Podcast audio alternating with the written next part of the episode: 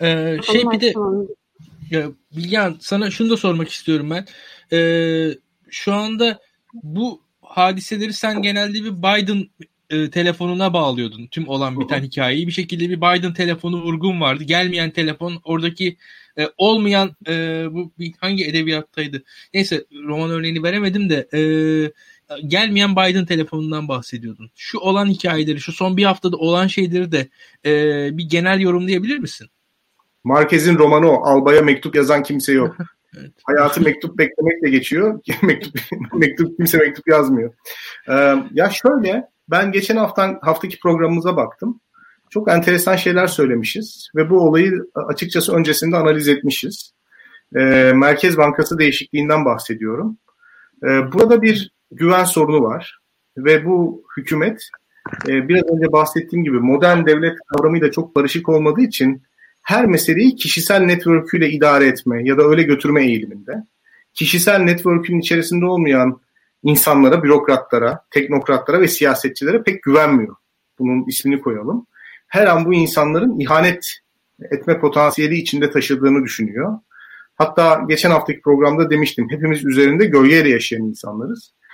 E, güven telkin etmediğimiz için de e, bizim e, bu sistem içerisinde kendi zekamız, emeğimiz veya başarılarımızla mütenasip bir yere gelmemiz mümkün değil. E, bu beraberinde şunu getiriyor. Mesela Naci Abal ve arkadaşlarının yaptığı iyi şeyler, e, attığı doğru adımlar açıkçası hükümet içerisindeki insanlar tarafından mutlulukla değil kaygıyla karşılanıyor. Çünkü insanlar üzerlerinde gölgeyle yaşadıkları için ve güvenilmez oldukları için iyi bir şey yapan, Türkiye'nin menfaatine bir adım atan kişileri bir hesap içerisinde olmakla suçluyorlar. Böyle olduklarını düşünüyorlar. Ve akıllarından şu geçiyor. E, Naci Ağbal faiz arttırarak aslında e, geri dönülmez bir yola bizi sokup kendi yerini garantilemek istiyor. Sistemden çıkması halinde de Türkiye'de ağır bir ekonomik krizi tetikleme amacında. Yani bakın yani profesyonel bir ekonomi programının uygulanmasının hükümet çevrelerindeki yankıları bu şekilde.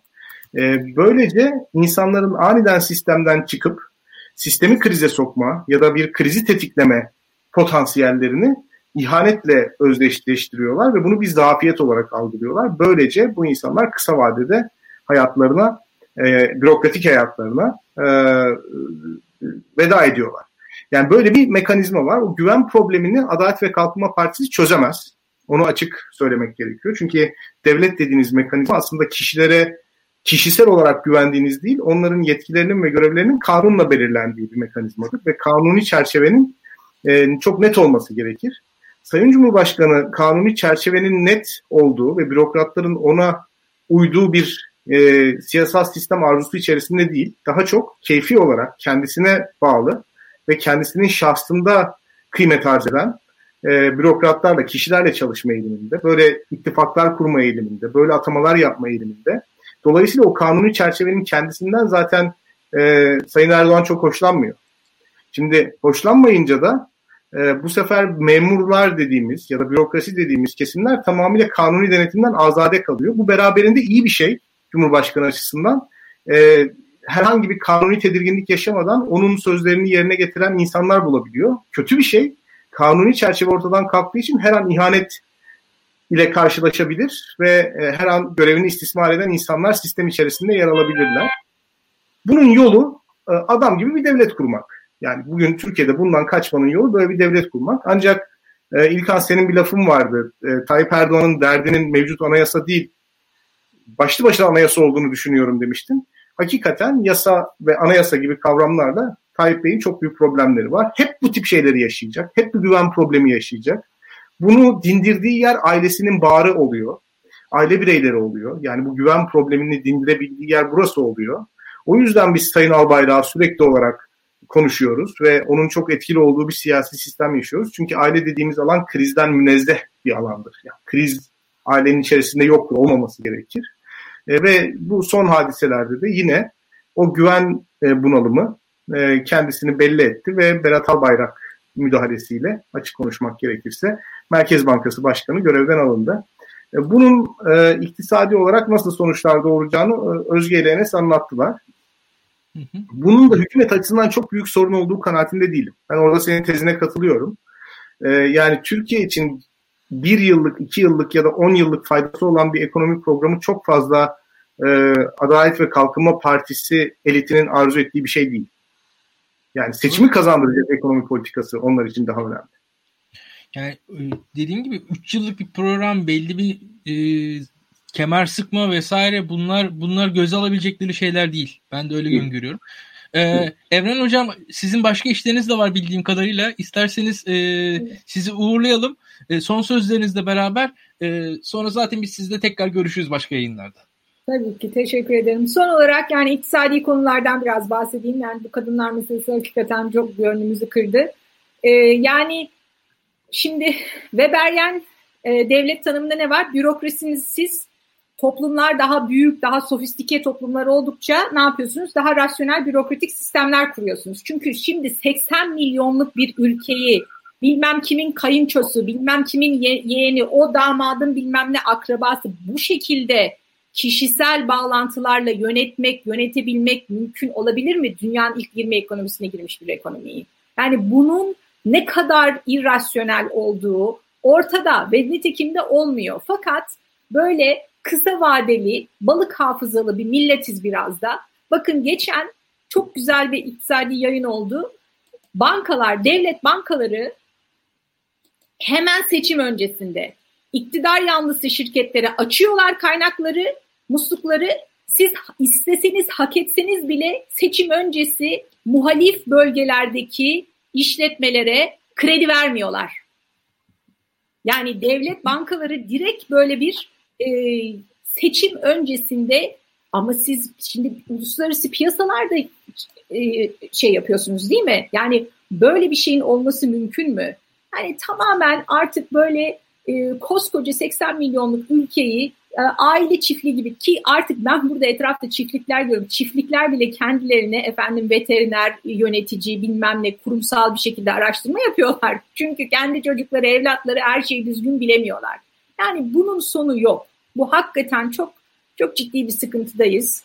E, böyle kişisel şeylerle, damatlarla bilmem nelerle, damadın kalibresi neydi ki, nerede okudu, ne iş yaptı affedersiniz. Yani insan yedisinde neyse e, okuduğu okulları saklayan bilmem ne yapan bir insan yani. Çünkü ne yaptınız siz böyle bir ahbap çavuş şeyleri sizi bir yere getirmiyor. Ama maalesef yani bütün ülke olarak biz bunun e, ızdırabını çekiyoruz. Ben çok korkunç buluyorum. Yani bu e, kişisel e, bütün bürokrasinin kişiselleşmesi, bütün e, yakın e, yönetim kadrosunun böyle birebir kişisel var. Halbuki iyi olan kazansın sen bırak kim olduğu hiç önemli değil. İşini iyi yapsın. Bu şekilde rasyonel, objektif, şeffaf bir şekilde biz kurumlarımızı kurabilirsek zaten ancak bir yere ulaşıyoruz. Zaten o şekilde işleyen kurumlar da iyiydi. Yani onların da e, maalesef e, sonu e, getirildi. Peki ben daha e, şey e, umarım daha e, olumlu konularda e, konuşabiliriz bir şekilde e, diye düşünüyorum. E, sakın e, 13-15 yaşında çocuklarınızı evlendirmeyin diye ısrarla büyüsünler, ikizler, tekizler hepsi büyüsünler mutlu günlerde ondan sonra e, diye e, temenni ediyorum. Daha güzel günlerde, daha iyi konularda görüşmek dileğiyle. E, çok saygılar, çok e, herkese mutluluklar diliyorum. Hoşçakalın. Geldiğiniz için çok teşekkürler Evren Hanım. Peki, hoşçakalın. Şimdi, e, Tuğba geldi. Evet. Biz zaten bugün birlikteydik Tuğba'yla. Evet. Şimdi yine evet. birlikteyiz. Merhaba herkese. Merhaba. Ee, Müşa çok güzelmiş şuradaki şeyin. Ben fotoğrafta Bak, fark ettim bu arada az önceki fotoğrafımızda da. O şey mi? Feminist.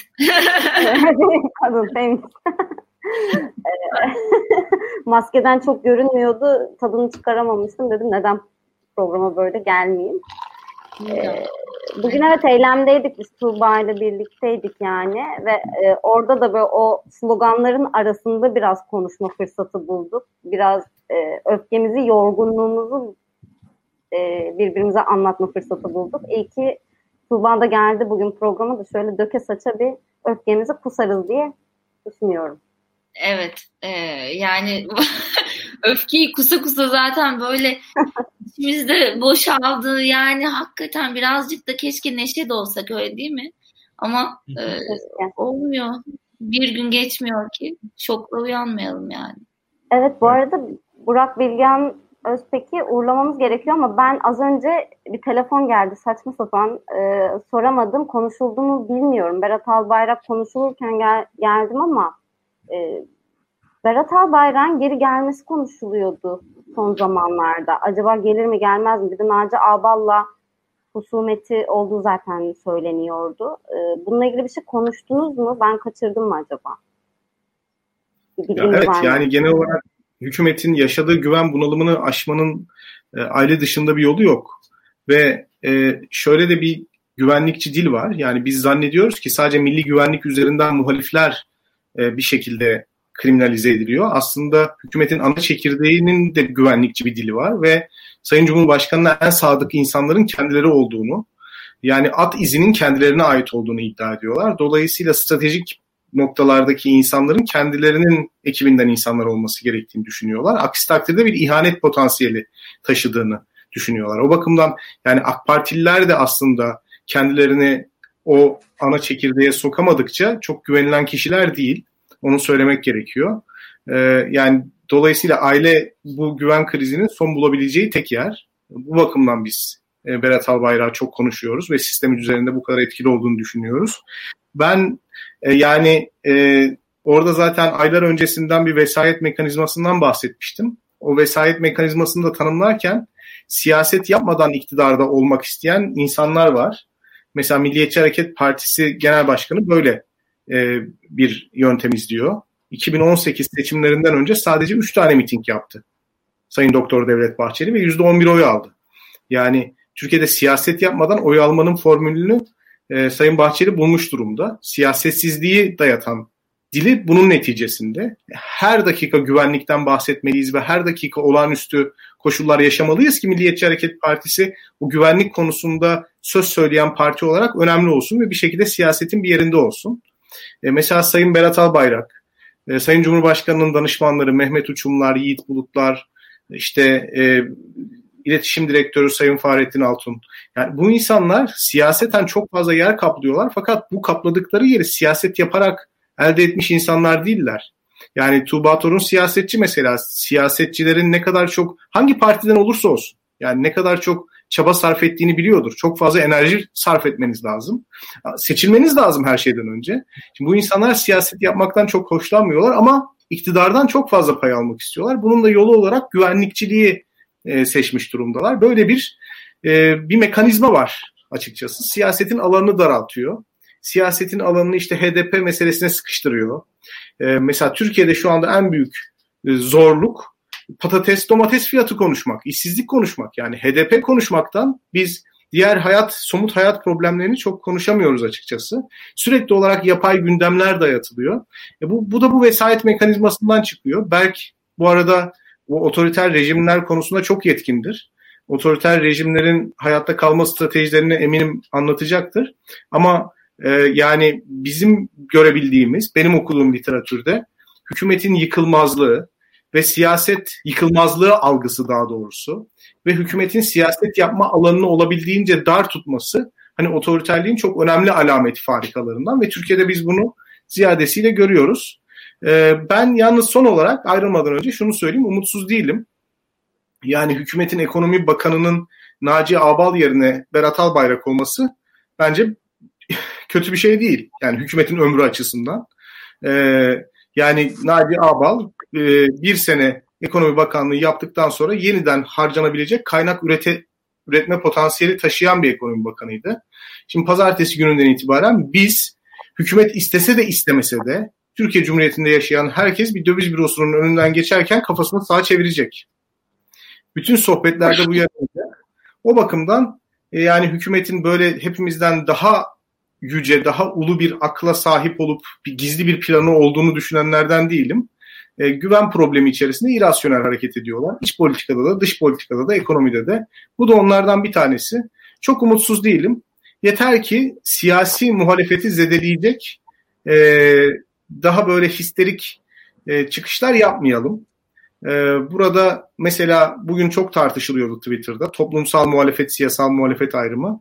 Ben toplumsal muhalefet örneği olarak feminist hareketin hayranlarından bir tanesiyim. Siyasetçiler ne der, ne düşünür, nasıl tepki verir demeden örgütlenmiş ve tepkisini ortaya koymuş bir toplumsal harekettir. Çok açık söyleyeyim.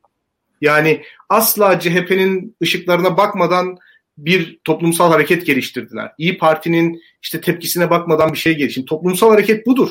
Bizdeki toplumsal hareketlerin büyük çoğunluğu aslında siyasal e, denklemin bir parçası olmayı amaçladığı için toplumsallık özelliğini yitiriyor. E, o bakımdan hani siyasal muhalefetin tepki vereceğine eminim. Toplumsal muhalefetin de feminist harekete örnek alması gerektiğini söyleyerek e, programdan ayrılayım isterseniz. Katıldığınız için çok teşekkür ederiz. Ee, anlattıklarınız için de çok teşekkür ederiz. İyi geceler. İzlemeye devam edeceğim. Hoşçakalın. Hoşçakalın. Ee, ya ben Berke bir şey sormak istiyorum. Çünkü e, açıkçası ben belki tanıdığımdan beri e, yaptığı tanımlar birazcık da nispeten bilimsel bir mesafeden yaklaşmaya çalışması Türkiye'deki rejime e, hem sorgulanıyor hem ilgiyle izleniyor. E, şu an yaşananlar da açıkçası onun yaptığı tanımlamalar açısından, akademik tanımlamalar açısından bence anlamlı ve önemli. Yani e, kendi skalasında, çerçevesinde nereye koyuyor, nerede e, bu rejimin nereye doğru hareket ettiğini gösteriyor. E, bize biraz açıklarsa faydalı olur diye düşünüyorum. E, herkese iyi akşamlar bu arada. Başında izliyordum. Çok güzel bir program oluyor. E, davetiniz için de çok teşekkür ederim. E, yani ben İlkan Bey'in sorusundan o zaman topu alayım. Yani ben Türkiye'nin yaklaşık 6 senedir seçimli otoriter bir sisteme sahip olduğunu iddia ediyorum. Yani sizin de takip ettiğiniz gibi seçimler düzenli bir şekilde yapılıyor. E, tarihi bazen değişiyor ama seçim yapılma kuralı e, herkes tarafından kabul edilmiş durumda ve iktidara gelmenin tek yolu seçimler ve her parti aşağı yukarı seçimlere e, katılabiliyor ve kampanya yapabiliyor ve istediği yerlerde e, adaylarını ön plana çıkarabiliyor. Fakat sistem o kadar artık tek taraflı bir hale geldi ki yani bunun içinde kamu kaynaklarının partizan bir şekilde iktidarın seçimi kazanması için kullanılmasından bürokrasinin e, tamamen e, bir partinin güdümüne bırakılmasına hatta o parti içinde de bir kişinin güdümüne bırakılmasına tabii sivil toplumdan basına, hukuk sisteminden e, işte üniversitelere kadar e, muhalefetin kendini gösterebileceği, ayakta kalabileceği her alanın giderek daraltıldığını görüyoruz. E, dolayısıyla e, bu tarz e, sistemler e, ya işte Türkiye'nin de içine girdiği demokratik bir rejimin en asgari koşullarını bile yerine getiremiyor. Dolayısıyla seçimli otoriter bir e, sistem sistemdeyiz. Fakat tabii bu yapılar biraz e, e, istikrarsız oluyor. Çünkü seçimler düzenli eğer yapılırsa iktidarın o seçimi kaybetme ihtimali belirir bir noktada. E, ve o da tabii eğer iktidar seçimi e, kaybederse rejim değişikliğini getirir. Dolayısıyla bu rejimler e, bu sisteme sahip olan ülkeler bir noktada ya iktidarın seçim kaybedip daha tekrardan çoğunlukçu bir demokratik yapıya gittiği işte bizim 50'ler başında gördüğümüz 2000'li yıllarda gördüğümüz veya iktidarın seçim kaybetme tehlikesi belirdiği için iktidarın daha da otoriterleştirip e, ülkeyi e, daha böyle hegemonik bir seçimli otoriter e, yapıya gitmesi. İşte bizim bugün Venezuela'da, Rusya'da, 3 e, e, sene öncesine kadar Malezya'da gördüğümüz tabi bir, e, bir rejim. Yani böyle skalada iki tane gidebileceği yön var. Türkiye tam arada kalmış durumda. E, çünkü aslında iktidarın otoriterleşmesi anlamında o rekabetçi yapıyı giderek zorluyor ve o hegemonik otoriterliğe doğru evrilmiş e, ev, evrilmeye e, e, yöneldi. İşte bu HDP'ye e, yöneltilen sistematik baskılar, bir dolu siyasetçinin hapse atılması, arada bir CHP'lilerden dolayı ama ekseriyetle tabii HDP, e, kayyum politikası e, ve artık yani hani otoriterliğin çok kat seviyeye gelmesi bizi o noktaya getirdi. Fakat e, Türkiye'de toplumsal yapı hala çok zengin ve karışık olduğu için iktidar seçimleri domine edemiyor. Ne yaparsa yapsın yani ne kadar kaynak avantajına sahip olursa olsun baskıyı ne kadar arttırırsa arttırsın seçimleri e, e, bu kadar rahat bir şekilde kazanamıyor.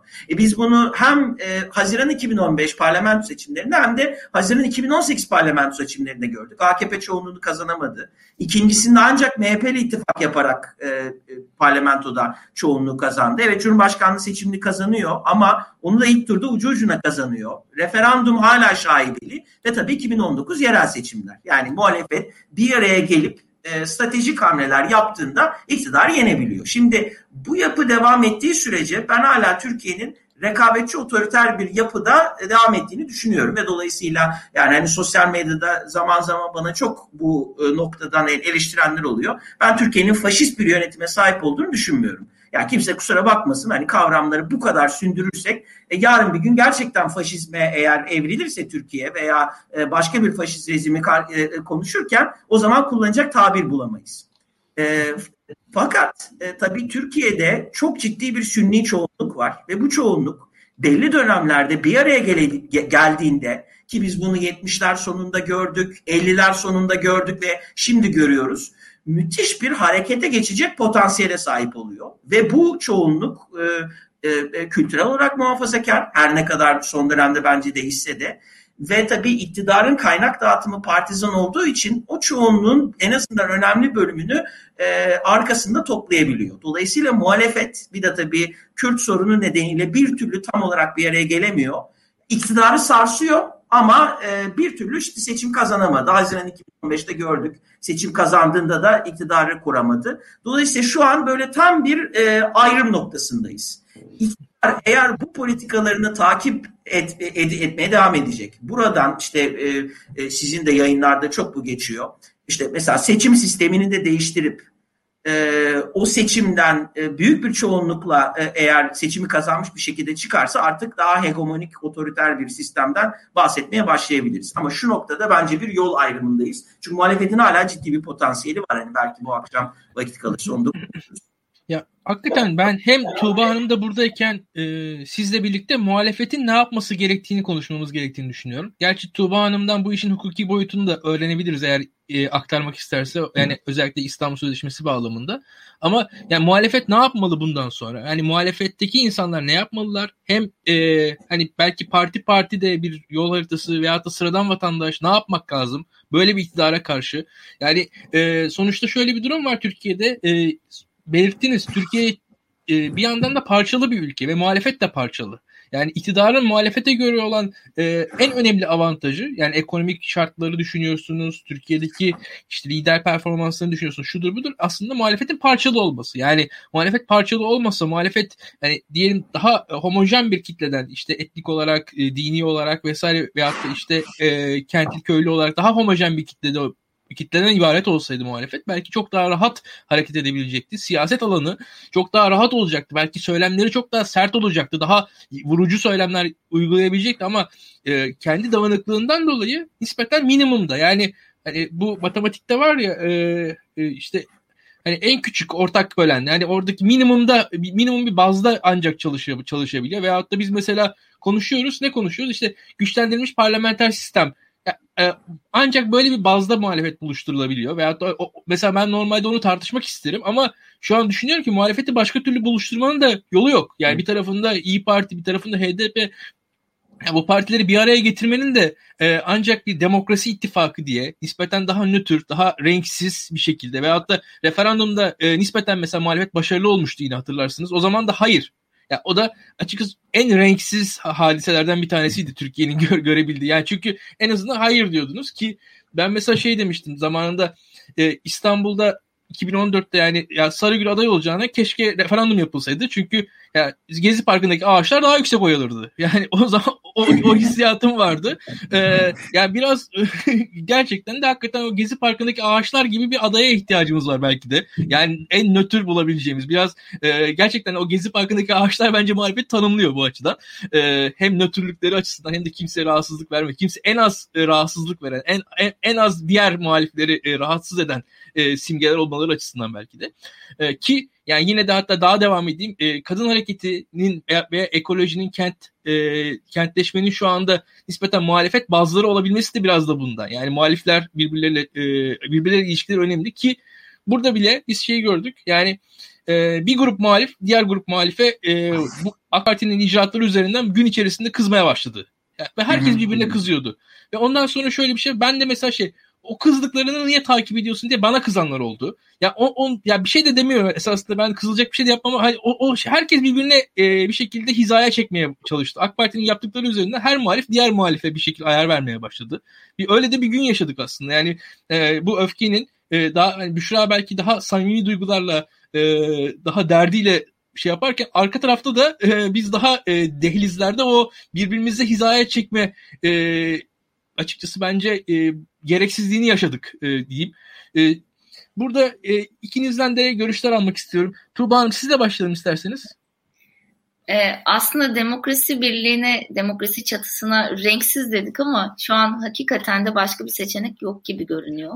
Ee, şimdi e, Berk hocam daha iyi bilir aslında ama bu özellikle aşırı sağ popülist rejimlerde e, zamanında Avrupa Parlamentosu'nda e, yine popülizm konulu bir e, şey vardı, demokrasi forumu vardı. Oraya katıldığımda hatta e, henüz görevde değildim. E, Sayın Kemal Kılıçdaroğlu da oraya muhalif, e, ana muhalefet liderlerinden biri olarak davet edilmişti ve ona şöyle bir soru sormuştum. Hani popülizmin çarelerinden olarak bir bilenler diyor ki e, istisnasız hani kayıtsız bir güç birliği yapılmalıdır ve e, işte ondan sonra popülist lider işte bir şekilde gönderilir ama o güç birliğini oluşturmak gerekir. Biz bunu yapabileceğiz mi? O zaman o şöyle demişti hani Marx'a ithafen işte dünyanın bütün demokratları birleşin diyoruz diye bir giriş yaptı.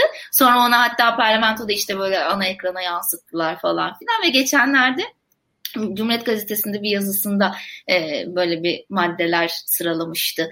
E, ilkeler gibi, olması gerekenler gibi. Bir yine birinci sırada o vardı ve o e, Avrupa Parlamentosu'ndaki e, zaten çıkışından da bahsetmişti. Şimdi giriş cümlesi hep bu. Yani 13 ilkesi var bir de bu ikinci yüzyıl beyannamesinde Cumhuriyet Halk Partisi'nin yani bu 13 ilkenin birincisinde de yine güçlendirilmiş parlamenter rejim var.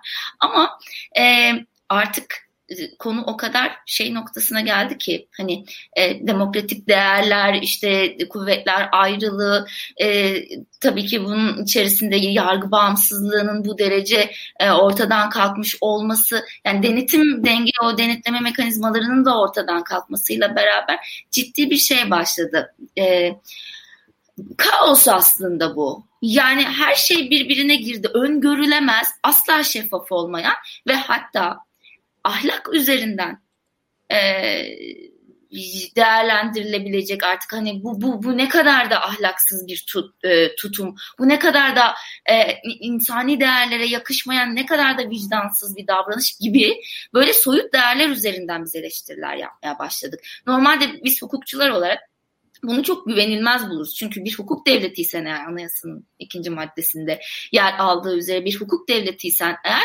bu e, hukuk devleti sınırları çerçevesinde ve e, hukuk dahilinde konuşmak durumundasındır. İnsanların vicdanına, ahlakına, e, göreceli kavramlara bıraktığında bu durumu zaten e, nereye gideceği belli olmaz ülkenin ama biz öyle bir noktaya geldik ki işte etik siyaseti falan konuşur hale geldik. Şimdi belki bu ortak çatının hani ben biraz da renklendirmek amacıyla mı diyeyim demokrasinin yanına bir de ahlaklı siyaset yapmayı koyabiliriz. Ha, kimin ahlakı bu çok evet esnek bir kavram onu da tanımlarız ama en azından e, bu zamana kadar işte e, bir devlet insanına yakışır şekilde ne bileyim dürüstlük ilkeleri çerçevesinde gibi böyle tanımlayacağımız kavramlarla bir duruş tutum e, üzerinden e, siyaset yapılması gerekebilir. Geçenlerde Demirtaş e, Twitter flood, flood atmıştı galiba yazı değildi. E, iyilik kötülük, kötülük üzerinden e, bunu ikiye bölmüştü ve bence kıymetli bir tespitti. Yani bu özellikle son yine popülist yükselişle beraber Hannah Arendt'i de çok okumaya başladık ya. İşte hani iyilik ve kötülük çok fazla konuşulmaya başlandı. Çünkü işte bu e, vicdani değerleri kaybetme, e, o kutuplaşmadan kaynaklı bölünme, iyiler ve kötüler gibi e, bir noktada e, insanları karşı karşıya getiriyor. O yüzden bence e, iyi insan olmayı bile yeniden tanımlamamız ve bu çatının altında e, bunun üzerinden de bir arada kalmamız gerekebilir. Fakat e, tabii ki belirli çerçeveler çizmemiz gerekiyor e, kendimize. Yani her partinin en azından e, bu ana çerçeveleri birlik yapacak olan, ittifak yapacak olan partilerin oturup birbiriyle paylaşması ve ortak e, sınırlar çizmesi gerektiğini düşünüyorum. Örneğin işte bizim 13 ilkemiz, 13 daha doğrusu vaadimiz 2. yüzyıl beyannamesinde ne bileyim buna benzer işte İyi Parti'nin ya da hani kimle ittifak yapılacaksa onların da e, oluşturması ve onlar üzerinden konuşmak gerekir ve böylece e, da, ortak noktaları çoğaltmak adına çalışmak gerekir diye düşünüyorum.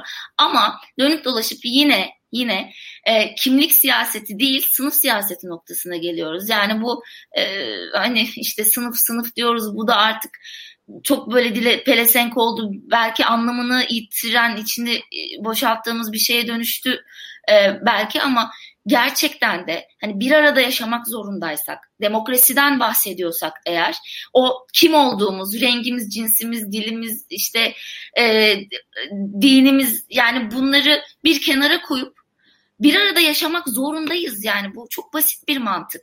Bu yüzden de kimlikler üzerinden değil işte o H, e, HDP İyi Parti birer uçta diyoruz ya. Çünkü orada bir ciddi şey var yani birleşmezlik var kimlik yüzünden. E, bunu bir kenara koyup e, ya biz temel hak ve özgürlüklerimizi, e, temel yaşam kaynaklarımızı, e, standartlarımızı nasıl sağlayabiliriz? Nasıl sosyal devlet olabiliriz? Üzerinden düşün. Sınıf sınıf üzerinden bir e, planlama yapmamız ve buna ikna olmamız gerekiyor. Yani işte Selahattin Demirtaş kahvaltı teklifi yaptığında ondan sonra e, Meral Akşener'in de bir zahmet kan davası e, noktasında cevap vermemesi lazım.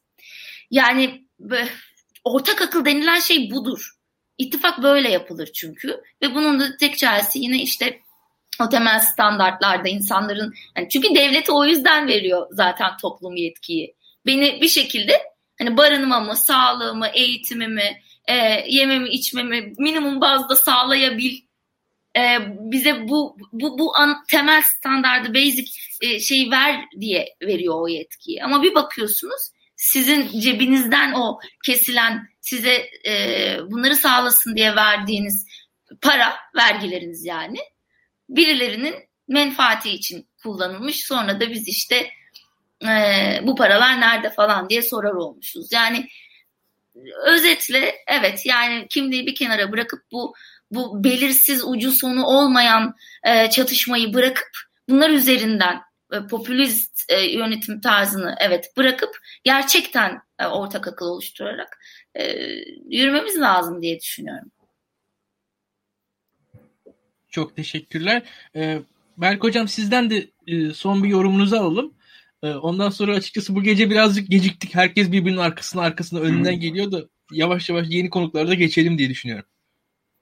Tabii tabii. Ee, yani aslında e, ben tek bir stratejinin, tek ideal bir stratejinin olmadığını düşünenlerdenim. Çünkü işte sosyal medyada yapılan e, tartışmalara baktığım zaman genelde ya sokak ya da sandık öne çıkarılıyor. İşte bir grup var ki mutlaka seçimi kazanmamız diyor ki seçim çok önemli. E, ama onun dışında konulardan bahsetmiyor. Bir de grup var ki e, seçim kazanmak için e, verilen her türlü taviz, e, ya da müzakere isteğini bir şekilde partinin ideallerine ihanet etme olarak görüp sandığın işte yeterli çözüm getiremeyeceğini hatta Erdoğan'ın kaybedeceği seçime gir, girmeyeceği için sandığın zaten hiçbir şekilde bir değişiklik getiremeyeceğini söyleyen ama ondan sonra da onun yerine ne koyduğunu belirtmeyen yani ütopyacı bile demeyeceğim. Çünkü en azından ütopyacılar bir ütopya ortaya koyar. E, bu e, kesim e, yani işte daha çok Twitter'da e, yüksek sesle bağıran e, ve sürekli antitezler üstünden e, öne çıkmaya çalışan bir kitle. Ben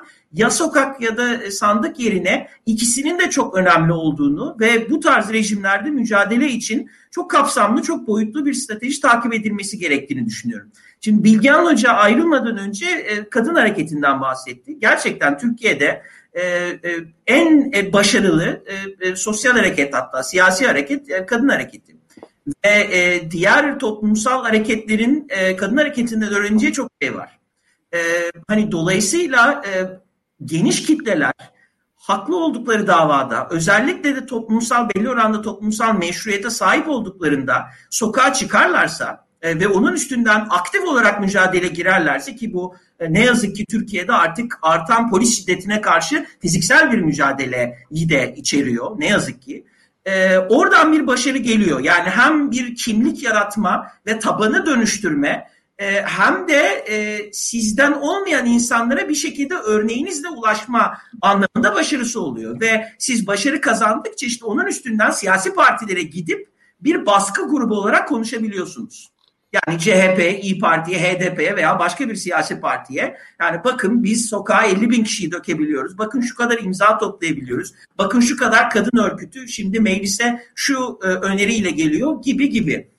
Hani dolayısıyla bunun örneklerinin arttırılması gerekiyor. Ama bu ne yazık ki her konuda her şekilde olabilecek bir inisiyatif değil. Çünkü bunun için e, toplumsal bir meşruiyetinizin olması gerekiyor ve Türkiye'de ne yazık ki her davanın e, böyle bir meşruiyeti yok. Yani meşruiyeti derken e, ülkenin kanun eksiyeti o, o e, davayı inanıyor anlamında söylemedim ama en azından ciddi bir e, e, desteği olan. Şimdi e, bu tabii işin bir yönü ama bu olurken sandığı kesinlikle unutmamak gerekiyor. Çünkü adı üstünde bu seçimli otoriter bir sistem. Yani aslında otoriter rejimler içinde sizin kansız değiştirebileceğiniz, e, sandık en rahat değiştirebileceğiniz rejimler. Dolayısıyla orada siyasi partilerin örgütlenip birlikte hareket edip e, sandıkları koruyarak seçim güvenliğini sağlayıp yani Erdoğan kaybedeceği seçimi vermez değil Erdoğan bu seçimi çalamaz çünkü biz şu şekilde örgütlendik ve bunun üstünden şöyle harekete geçtik e, siz diyebilirseniz e, o zaman e, gerçekten sandık yoluyla sistemi değiştirme imkanınız da olur. Şimdi bu dolayısıyla bu ikisi birlikte gitmesi gerekiyor. Yani Gezi'de, Boğaziçi rektör atamasında, e, kadın hareketi işte ya da bir e, e, LGBTİ e, konusu olduğunda bunu gerçekten siyasetin çözmesi çok zor. E, çünkü hani CHP, Boğaziçi ya da HDP, Boğaziçi rektörü içinde ne kadar müdahale olabilir? Ama öğrenciler müdahale olabilir. Dolayısıyla sokak sokağa bir alan bırakmak, sokaktan kastım tabii ki sivil toplum. Ama bir yandan siyasete de bir alan bırakmak gerekiyor. Şimdi siyaset kısmına gelince o biraz önce İlkan, e, İlkan Bey'in e, e, verdiği örneğe geliyor. Yani bu tarz rejimler ancak muhalefet partilerinin askeri müşterekler etrafında birleşip bazen ortak adayla bazen de bir ortak stratejiyle girdikleri seçimleri kazanması sonrası değişir. Çünkü zaten sizin karşınızdaki iktidar çok ciddi bir kaynak avantajına sahip bürokrasi arkasında, ordu arkasında, polis arkasında, e, medya arkasında, hukuk sistemi arkasında yani zaten her yönüyle e, muhalefet e, geride başlıyor. O zaman ancak birlik olarak seçim e, güvenliğini sağlayıp daha iyi kampanya yapıp ortak adaylar getirip e, oylarını birleştirirse sonuç alabilir. Ben o yönüyle Türkiye'de yani aslında bu Ekmenettin İhsanoğlu'nun adaylığıyla başladı ki çok dalga geçilmiştir ama aslında 2014 e, Cumhurbaşkanlığı seçiminde muhalefetin aldığı sonuç 2018'den daha başarılıdır. E, orada bir süreçte ben kademe kademe ki burada CHP çok büyük bir inisiyatif aldı ve önemli bir rol oynadı. E, bu işte zaman içinde Millet İttifakı'na gitti ve 2019'da çok büyük bir başarı kazandı muhalefet. Ve o kadar büyük bir başarı ki seçimli otoriter rejimlerde son dönemin yani sadece Türkiye örneği değil diğer örneklere de baktığım zaman son dönemin en büyük seçim başarısı. Ve büyük ihtimalle artık işte Macaristan'da, Polonya'ydı, Venezuela'ydı, başka ülkeler e, bizim bu örneğimize bakmaya başlayacak. Şimdi o noktada ne yazık ki tabii işte o renksiz e, aday ya da kampanya konusuna geliyor e, İlkan Bey'in e, farklı siyasi partilerin sonuçta farklı görüşlere sahip programları var, tabanları var. Onları bir araya siz ancak biraz renksiz hale gelirseniz getirebiliyorsunuz. Yani ben e, bir e, işte A partisini seçmeni olarak B partisinin her konuda benimle aynı fikirde olmasını bekleyemem. Çünkü zaten öyle olsa A partisi olur. Dolayısıyla bazı konularda işte CHP'ye ya da İyi Parti'ye veya HDP'ye katılmayacağım ya hatta saadete, devaya, geleceğe. Ama önemli olan bu rejimi değiştirme ve demokratik bir yapıya evrilme konusunda bu partilerin bir araya gelebilmesi. Bunları yaptıkları oranda bence e, yani işte mesela bugün ben Temel Karamollaoğlu'nu dinledim e, Medyaskop'ta. İstanbul Sözleşmesi konusunda söylediklerini A'dan Z'ye e, e, karşı çıkıyorum. Ama e, en azından yaptığı yorumlar hala Millet İttifakı ile ortak hareket edebileceğini gösteriyor. Bu önemli. Şimdi İstanbul Sözleşmesi'ne CHP e, ve İyi Parti DEVA ve Gelecek'le birlikte karşı çıkabilir. Çünkü onları başka bir programda yine bugün dinledim. Ee, ve e, iki partinin sözcüsü de e, Türkiye'nin İstanbul Sözleşmesi'nden çıkmasını sert bir şekilde eleştirdiler. Yani dolayısıyla tematik anlamda partiler birbirleriyle farklı e, işbirliklerine girebilir. Ama seçim anlamında bunun geniş tabanlı olması gerekiyor. Tabii Türkiye'de Kürt sorunu artık kangren haline geldiği için ne yazık ki HDP'nin Millet İttifakı'nın organik bir üyesi olması şu noktada mümkün değil. Çünkü HDP'yi koyduğunuz zaman İyi Parti'yi kaybediyorsunuz. 2019 seçiminde olduğu gibi bir formül olması gerekiyor. Yani HDP'nin dışarıdan destek verdiği, sonuçta HDP'nin oy potansiyeli daha çok belli bir bölgede toplanmış durumda. Ve o bölgede muhalefetin başka bir e, oy alan partisi yok. Dolayısıyla bu şu an e, gelecek seçimlerde çok büyük bir sıkıntı olmayacaktır. Şimdi bu tarz rejimlerin şöyle iki tane riski var. E, çok uzatmadan cevabını da bağlamak istiyorum. Yine İlkan Bey'in aslında sorusunda geçiyordu. Şimdi e, seçimli otoriter rejimler aslında çoğunluğa sahip oldukları için değil, karşılarındaki çoğunluğun moralini bozup umutsuzluğa sevk ettikleri için kazanırlar. Ve onları bölerek kazanırlar. Ben o nedenle çıktığım her programda bu umut e, e, temasını mutlaka gündeme getirmeye çalışıyorum. Çünkü karşımızdaki iktidar azınlık zaten azınlık olduğu için seçim sistemini değiştirmeye çalışıyor. Azınlık olduğu için ile ittifak yöneldi. Azınlık olduğu için böyle bütün tuşlara basarak seçimi kazanmaya çalışıyor. Yani serseri mayın bir şekilde nereye saldıracağını, hangi bakanı kovacağını artık şaşırmış durumda. Şimdi böyle bir noktada muhalefetin umutsuzluğa kapılmaması gerekiyor. Şimdi bu bir tehlike. İkinci tehlike biraz önce söylediğim nedenlerden dolayı CHP'liler partilerini artık CHP gibi görmüyorlar. Ve haklılar. CHP CHP gibi davranmıyor. Ee, İyi Parti bir tipik milliyetçi parti gibi davranmıyor. Ee, HDP aynı şekilde. Deva gelecek için hani ileride belki bir eleştiri getirebilir. Ama ne yazık ki bu şu noktada yapmamız gereken bir şey. Ben hep şu örneği veriyorum. Ee, yani evime şimdi bu programdan sonra bu akşam eli silahlı bir hırsız geldiğinde ben mutfağın dağınık olduğunu, salonun pis olduğunu unuturum. Çünkü kafama bir silah dayanmış olur. Önce kafama silah dayanan hırsızlık olmaya çalışırım. Ondan sonra evin içindeki diğer soruları düşünürüm. Dolayısıyla CHP'nin ya da İyi Parti'nin belli bir konuda yeterli pozisyon alamaması şu an e, ne yazık ki bu kadar büyük bir sorun değil. Özellikle her partinin kendi tabanını yani kadrolarının tabanlarını bir miktar dönüştürmeye çalışması gerekiyor ama tabanların da bu konuda biraz sabırlı olması gerekiyor. E, son sözümde bu e, daha çok sosyal medyadan e, sert çıkış yapan e, arkadaşlara e, ben açıkçası e, muhalefete muhalefet etmeyi son derece konforlu, otoriter bir rejim altında risk almayan ve hiçbir faydası olmayan bir pozisyon olarak görüyorum. Özellikle de bunu Twitter'dan paylaşılan mesajlarla yapanlara e, ki ekseriyetle de bunu yapanlar yurt dışında oluyor. Kimse kusura bakmasın. Yani burada insanlar otoriter bir rejim altında yaşayıp kör topalda olsa tutunmaya çalışıyor. Ve herkesin kendi sektöründe yapabileceği şeyler var. Yani ben bir akademisyen olarak sokağa çıkıp pankart taşıyarak rejimi değiştiremem. Bir akademisyen olarak akademik çalışma yaparım. Ee, ve onun üstünden ürettiğim şeyi paylaşırım ve bunun üstünden bir değişiklik yaparım. Tuğba Hanım sanırım avukat. O hukuk sistemi içinde mücadelesini yapar. Ee, e, e, siz gazetecisiniz yani yazılan Büşra Hanım gazeteci. Ee, e, e, ve İlkan Bey ile birlikte hani siz de bu programlar üstünden ve başka yaptığınız e, dolayısıyla görev dağılımını e, bu şekilde çok aktif bir şekilde yapabiliriz ve sürekli içeriden gelen bu eleştiri yeterince sert değil eleştirisini ben kimse kusura bakmasın siyasi idraktan uzak e, ve vasıfsız bir analiz olarak görüyorum. Bu sadece herkesin kendi dar kitlesine e, bir ahlak sinyallemek için yaptığı insanların moralini bozan ve sürekli onları yaftalamaya yarayan son derece riskli bir strateji. Bunu yapan Twitter'da gördüğünüz insanlar varsa bunlar muhalif falan değil. Ee, ve muhalefete çok büyük zarar veriyorlar.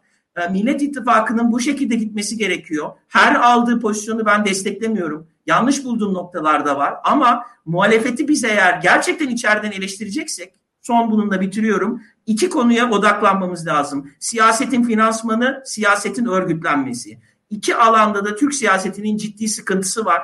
Türk siyaseti siyasetin finansmanı değişmeden ne örgüt yapısını değiştirebilir ne parti yapısını değiştirebilir. Önce bu sistemi değiştireceğiz. Güçlendirilmiş parlamenter sistem gelecek. Ondan sonra kademe kademe demokratik bir Türkiye inşa edeceğiz. Bu esnada her türlü sosyal medya linçine de e, e, bir şekilde derimiz sert olacak. Çok teşekkür ediyorum.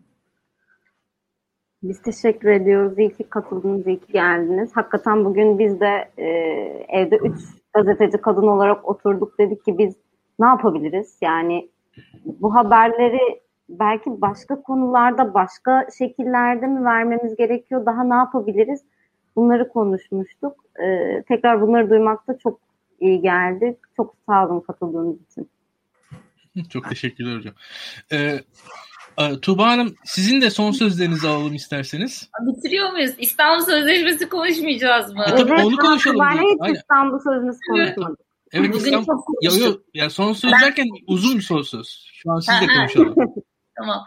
Ee, yani aslında Berk Hoca'nın bıraktığı yer çok doğru. Ben tam az evvel işte bu e, ittifaklar noktasında şeyi örneğini verecektim. Geçenlerde hani gayet yine bir avukat arkadaşım aşağı yukarı böyle bizim gibi değerlendirmeleri olan bir arkadaşım aradı ve bu HDP kapatılma e, davası noktasında e, neden bu kadar sert cevap yumuşak davranıyor? Niye sert cevap vermiyor? CHP niye böyle davranıyor? Şimdi önce bir şey yaptım. Sakinleştim çalıştım çok üzgün yani hani zaten e, üst üste kötü uygulamalar var falan girişimler. Şey e, yani dedim bir düşün çok sert gitsin dirensin falan yanlarında mecliste işte kendini zincirlesin herkes falan tamam. Ertesi gün söylenecek şey belli. Yani hani zaten terörize işte kriminalize etme için yer arıyorlar.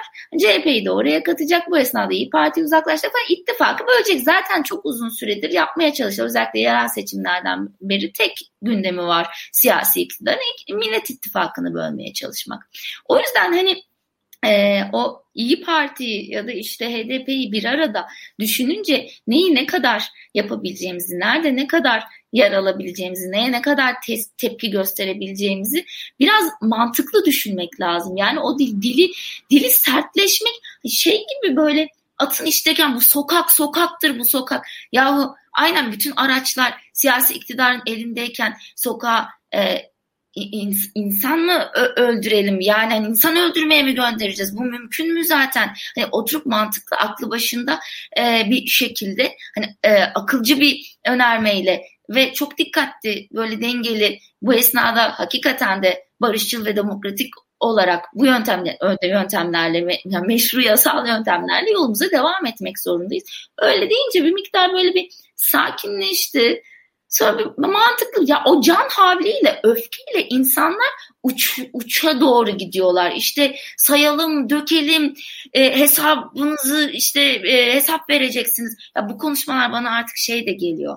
Bıktık çünkü yani bu meydan oku, okumalardan. Hatta bunu zamanında çok söyleyen kişiler o kadar ya onlar da kenara çekildi. Artık hani yeni şeyler söylemek lazım durumu var ya birazcık e, akılcı olmak gerekiyor. Feminist hareket noktasında e, feminist hareketin bir evet kesinlikle feminist hareketten çok şey öğrenmesi lazım. E, muhalefetin başta herkesin öğrenmesi lazım. Ama başta muhalefetin de öğren. Ben bunu hep söylüyorum. En başarılı ve belki tek başarılı mücadele şu anda zaten. E, ama onun bir koruyucu paravanı var aslında. Yani kadınlar e, işte orada bile aslında bir şey var ya işte kadınlar e, neticede yani onlara kötü davranmamalıyız falan filan gibi yani. Oradaki böyle feminist hareketin de etrafında örülü gerçi o da artık yavaş yavaş kalkmaya başladı. Yani feministler de terörize ediliyor ama e, hala bir noktada var. O da işte çocuklarla kadınlar hep bir arada düşünülür. İşte gençler çocuklar kadınlar falan. Buradan kaynaklı bir e, koruyucu örtüsü var aslında. Belki o yüzden de bir miktar daha ilerleyebildi bu vakte kadar. Diğer direnişlerin önü hep e, baştan hani kesildi zaten. Çok daha kolay e, kulp takmak için yer buldular falan. Terörize etmek için. Ama burada bir miktar zorlanıyorlar çünkü e, işte siyasi iktidarın da çevresindeki kadınlar şiddete maruz bırakılıyor. E, dünyadaki bütün kadınlar şiddete maruz bırakılıyor ve hepsi bundan yakın, yakınıyor. E, fakat şu bir gerçek özellikle otokratik rejimlerde e, sistem değişikliğine gitmek istediklerinde, varmak istedikleri yere varırken değiştirdikleri ilk şey yani bir vitrin misali kadınlar oluyor. Yani bunu bu kadınlar üzerinden bir e, portre oturtmaya çalışıyorlar. Çünkü çok kolay. Yani eril akla göre aslında çok kolay. Çünkü kadınlar e, işte ikinci cinstir ve e, o hegemonik sistemde daha kolay şekillendirilebilir. İşte şöyle giydirelim, e, şu işlerde çalışsın, şuralarda dolaşsın falan gibi çok daha böyle kalıpları e, sığıştırılabilir.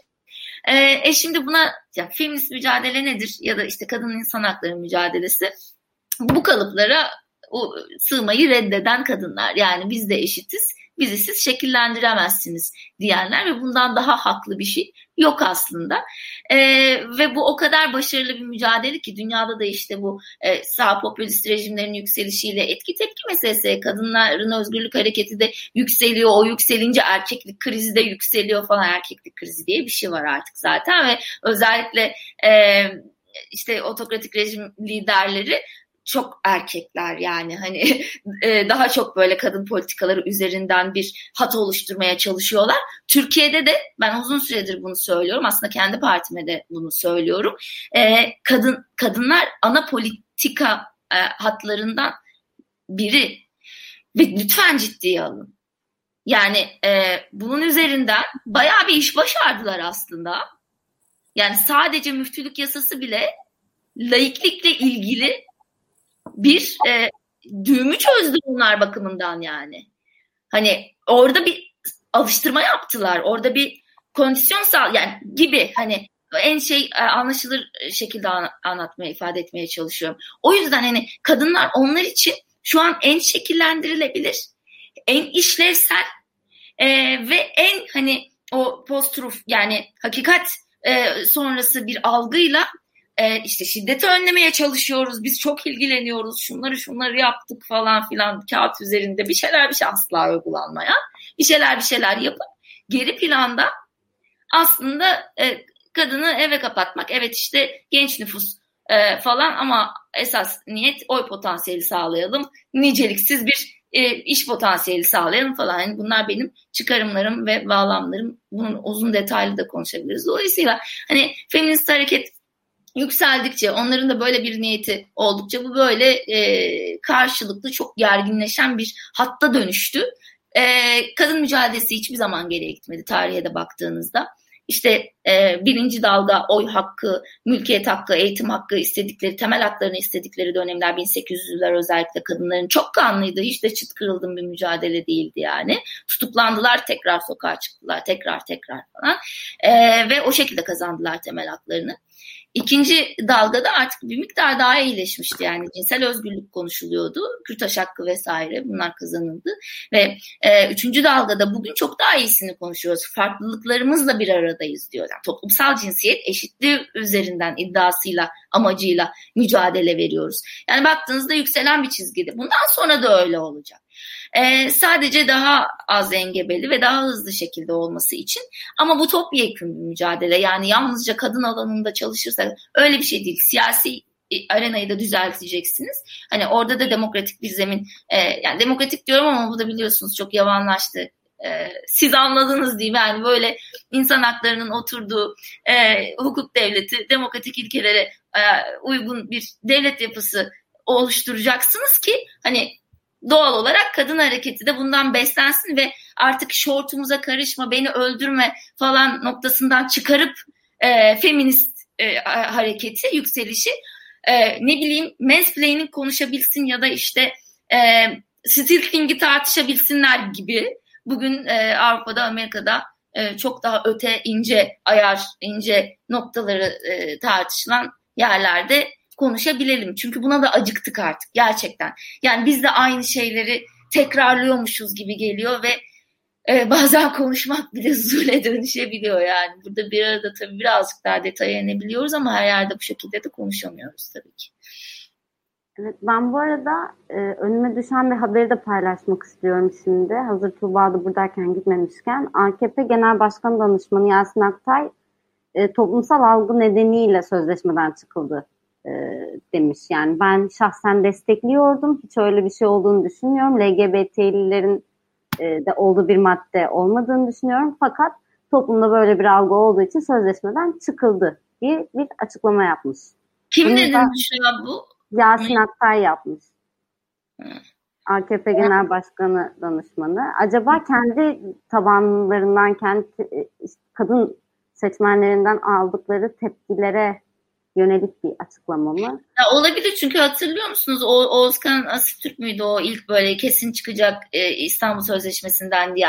E, orada şey dedi bugün dikkat ettim ona da böyle bir cümle tekrar bir vermişlerdi de bir cümlesinde diyor ki ya işte AK Parti'nin aslında e, kendi içindeki bazı sorunlardan işte ne bileyim cahiller, cühelalar Ondan sonra işte kadın madın hakları falan filan kademden bahsediyor aslında.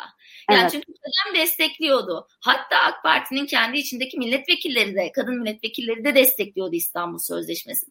Elbette kendilerince bir sınırlandırmaları, koşulları vardı işte eşcinsellik diye bir şey yoktur falan filan diyorlardı yani. Eşitlik, adalet noktasında tartışıyorlardı falan ama e, yani bu olabilir, bu mümkün Aa, bir nevi hani şey de olabilir. Ee, yani dengeyi bulma açıklaması evet ben buna veriyorum kesinlikle çünkü İstanbul Sözleşmesi'ni sorsanız hiçbiri tam olarak tarif edebileceğini bile zannetmiyorum. Bunu da bu kadar açıkça söyle. Açıp okusalar zaten bu kadar böyle çirkince çıkmayı nasıl e, ya yaparlar bilmiyorum. Burada artık bir, ya bambaşka bir şey var ya hani taşlaşma var gerçekten. Hukuki olarak yani bilmiyorum tekrar açıklayayım mı burada çok da vakit almak istemem neticede zamandan ama e, biz şu an yok hükmündedir diyoruz Cumhurbaşkanı kararı için. Ee, özellikle madem oraya da birkaç cümleye geç. Hani yok hükmündedir diyoruz ve buna ilişkin bireysel danıştaya başvurmak isteyenler başvursun ama siyasi parti nezdinde başvurular e, olmasın. Çünkü e, meşruiyet kazandırılmasın bu karara diyoruz. Ben de e, az evvel Genel Başkan Yardımcılarımızdan biriyle görüştüm insan haklarından sorumlu. E, sanırım biz de başvurmayacağız dediler. Yani böyle bir haberde dolaşıyor sosyal medyada. CHP e, bu anlamda parti olarak değil ama belki bireysel başvurular yapılır vekiller bazında. E, yani zaten onun usulü belli. İşte e, yani anayasa madde 104'te temel hak ve özgürlükler kesinlikle e, kararnameyle düzenlenemez. Artı anayasa madde 90 gereği zaten TBMM onayıyla uygun bulma yasasıyla gelmiş olan bu sözleşmenin aynı şekilde TBMM iradesiyle e, çıkılması gerekir ama artık çıkma ve kelimeleri üzerinden de konuşmayalım diyoruz. Söylememiz gereken şu, e, böyle bir karar yok ve e, İstanbul Sözleşmesi yürürlüktedir uygulayın. Yani bu noktada mücadelemizi devam ettirmemiz lazım. Ee, ve Avrupa Konseyi'ne de tabii bu manada bir bildirimde bulunmak bence gerekecek. Zaten kadın örgütleri de bu yönde düşünüyor.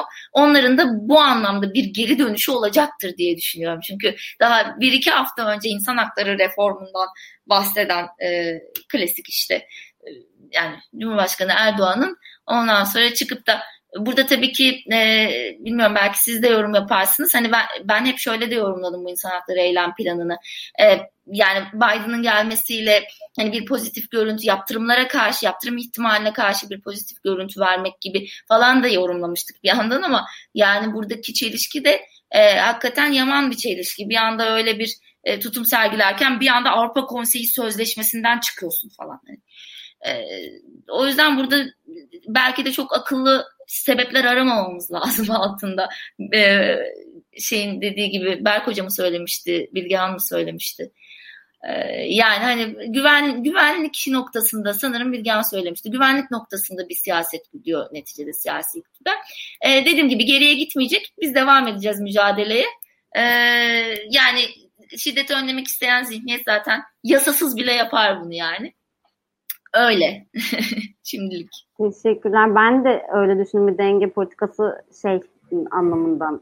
Şimdi ben İstanbul Sözleşmesi'ne karşı değilim. Biz de karşı değiliz ama siz bizim yerli milli e, adı da Ankara Sözleşmesi olacağı söylenen sözleşmemize güvenin. O İstanbul Sözleşmesi'ni savunan AKP'li kesimi tutmaya çalışmak gibi gördüm açıkçası. Ve Emine Hanım da gelmiş. E, çok ateşli, çok hararetli konuşuyorduk. Bir türlü merhaba da diyemedik Nezihe ve Emine Hoca'ya. Hoş geldiniz Emine Hanım. Hoş bulduk, Benim... merhaba. Nezih sen de hoş geldin. ee, ben önce Emine Hanım'a bir söz vermek istiyorum. Biraz önce e, geçtiğim haberden de yola çıkarak aslında siz bu tartışmaları nasıl görüyorsunuz? Ee, İstanbul Sözleşmesi tartışmalarını öncelikle. Ya, İstanbul Sözleşmesi tartışmaları ilk başladığı e, sıralarda yani aslında e, çekilme kararını ilk e, Numan Kurtulmuş açıkladığında Temmuz'du galiba. Ben o zaman bir e, yazı yazdım. E, hani şaşırıyordu insanlar çünkü AK Parti'nin kendisinin e, getirdiği ve kendisinin e, imzacı olduğu hatta o dönem bir başarı olarak sunduğu bir e, şeyden çekilmesinin e, tuhaf olduğunu e, söylüyorlardı. Ben de yani e, karşımızdaki parti tam da aslında o kadar pragmatik bir siyaset yürütüyor ki bu ilk değil hani U dönüşü ve devam edecek ve o yüzden de sözleşmeden de çıkabilir. Hatta daha biraz böyle abartılı bir şekilde yani bugün başörtü yasağı getirse AK Parti bunu savunacak bir e, tevil edecek bir e, yapıyı da barındırdığını düşündüğümü söylemiştim. Ve o zaman biraz fazla bulunmuştu ya o kadar da değil ama aslında e, bugün bence bu iki gündür gördüğümüz e, durum e, bu pragmatistliğin bir sonunun olmadığını e, gösteriyor. Yani e, İstanbul Sözleşmesi'ne e, destekleyen AK Partililer bile bugün e, şey dediler. Yani hani bu sözleşmeden çıkmamız iyi olur. İşte kendi e, yasalarımız, kendi anayasamız, kendi diğer yasalardan e, dem vurdular. Hani e, bu şey içinde geçerli yani mesela Ağbal'ın e, görevden alınmasıyla da ilgili. Yani hani e, birisi göreve atanırken de herkes hayırlı olsun diyor. Bu çok iyi bir gelişme diyor. E, ondan sonra görevden alınınca da aynı şekilde çok hayırlı bulunuyor. Andımız tartışmasında bir tweet görmüştüm. Yani bu bence durumu çok iyi özetleyen. Yani andımız zamanda kaldırılmasında da AK Parti doğru yerdeydi. Şu anda tekrar kal, e, getirirse de doğru yerde diyor. Yani AK Parti'nin kendi tabanı içinde daha çok da özellikle parti içinde bu kadar pragmatist bir e, yapı var ve bugün mesela özellikle Bahçeli'nin e, çözüm süreci üzerinden e, kriminalleştirme çabasını bile normalleştirecek bir taban var. Bunu görüyoruz. E, ama e, yani genel itibariyle nihayetinde e, çok küçük grupların tepkisi gibi gösterilse de e, muhafazakar kesimde e, bir tepki var ama sözleşmeden çekilmesine daha çok tepki olacağını düşünüyorum. Ben özellikle kadınlar açısından e, bunu açık açık İstanbul Sözleşmesi'nden yana tavır gösteremeseler de e, kadına şiddetin bu kadar yoğun olduğu, arttığı bir dönemde halen işte gelenekler e, veya böyle çok yuvarlak e, sözlerle e, ondan sonra bir e, şey topyekün karşı durabilecekken yani hükümet olarak bir irade gösterebilecekken geleneklerimiz, e, değerlerimiz gibi e, ve üstelik hani kadınlar en çok iyi biliyor geleneklerin kadınların hayatına ne getirdiğini e, ondan sonra o yüzden bir tepki var. Ben benim hani gördüğüm bu.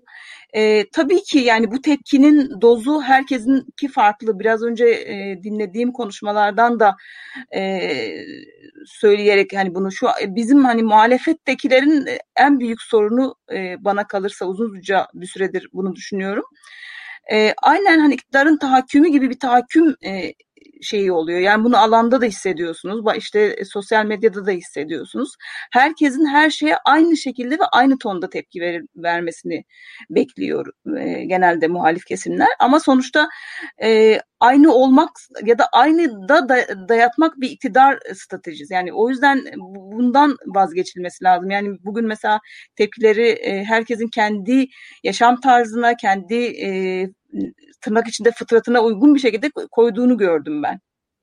E, o yüzden de e, hani e, Saadet Parti'nin bir kesimini veya daha muhafazakar kesimleri e, mutlu etmek için veya işte oy e, potansiyeli açısından e, sağ, hani bunu sağlamak için e, girilen bu yolun aslında e, çok da böyle büyük bir başarı getirmeyeceğini e, düşünüyorum bir böyle bir bu tarafı bu tarafı bu yani hani İstanbul Sözleşmesi ile ilgili olan mesele. Artı buradaki gündemin ben İstanbul Sözleşmesi'nin çok küçük bir gündemi olduğunu, ajandası olduğunu düşünüyorum. E, bu grupların başından beri aslında e, İstanbul Sözleşmesi onlara kullanışlı bir alan seçtiği için İstanbul Sözleşmesi üzerinden gittiler. Yoksa aile platformu yani aile tartışmalarıyla başlayan hikaye aslında tam medeni kanuna kadar giden. E, ondan sonra e, kamu şey e, birlikte karma eğitim e, mevzusu dahil olmak üzere daha köklü bir geleneksel bir e, dayatmanın e, şeyiyle yola çıktı. Nafaka mevzusu üzerinden çok konuşuldu ama nafaka beklenen e, desteği bulamadılar toplumun toplum kesimlerinden. İstanbul Sözleşmesi'ni o sırada keşfettiler ve İstanbul Sözleşmesi'ndeki işte bu e, LGBT meselesi onlar için kullanışlı seçenek oldu ve İstanbul Sözleşmesi üzerinden gidildi ki İstanbul Sözleşmesi'nden çekildiği an işte 60 e, 6284 e, yok diğer kanunlar, CEDAV sözleşmesi aslında ajandalarını yavaş yavaş koyuyorlar ve işin ilginç tarafı hükümet de e, hem bürokratlar hem de vekiller kadına şiddet konusunda veya kadın konusunda hassas olduklarını bu e, kanunları e, zikrederek e, söylüyorlar. Ama aslında bu kanunlar da gündemde. Yani o yüzden biz bu e, bağlarsam hani bu pratik pragmatist e, siyasette o kanunların da kaldırıldığında normalleştirmelerin bugün gibi yapılacağını da e, öngörebiliriz diye düşünüyorum. Ee, evet. Bu arada e, acaba Kadem'in açıklamasını okudunuz mu veya gördünüz mü? Kadem'in şöyle ben e, aslında Kadem'in de e, Hazar'ın da yani e, açıklamaları gördüm. Kadem e, bence m, kendi düşüncesinin yani şimdiye kadar bu sözleşmeyle olan bağını arkasında durmasını düşünürsek kendisini fesheden bir açıklama yapmış oldu. Evet ben hemen ee, okuyayım e, bilmeyenler, okumayanlar, görmeyenler varsa diye. Kadem sosyal medya hesabında şöyle bir açıklama yaptı. İstanbul Sözleşmesi kadına şiddetle mücadele için önemli bir girişimdi. Geldiğimiz noktada zemininden koparılmış ve toplumsal bir gerilim öznesi haline dönüştürülmüş durumda. Verilen fesih kararında bu gerilimin bir neticesi olarak okuyoruz. Böyle bir açıklama. Ee, biraz kadınları bayağı kadınları suçlayan biz germişiz biraz belli ki. De. Yani e, çok büyük bir tepki altındalardı. O yüzden hani onları anlamaya çalışıyorum. E, çünkü e, bir yıldır, iki yıldır gerçekten çok büyük bir baskının altındalardı.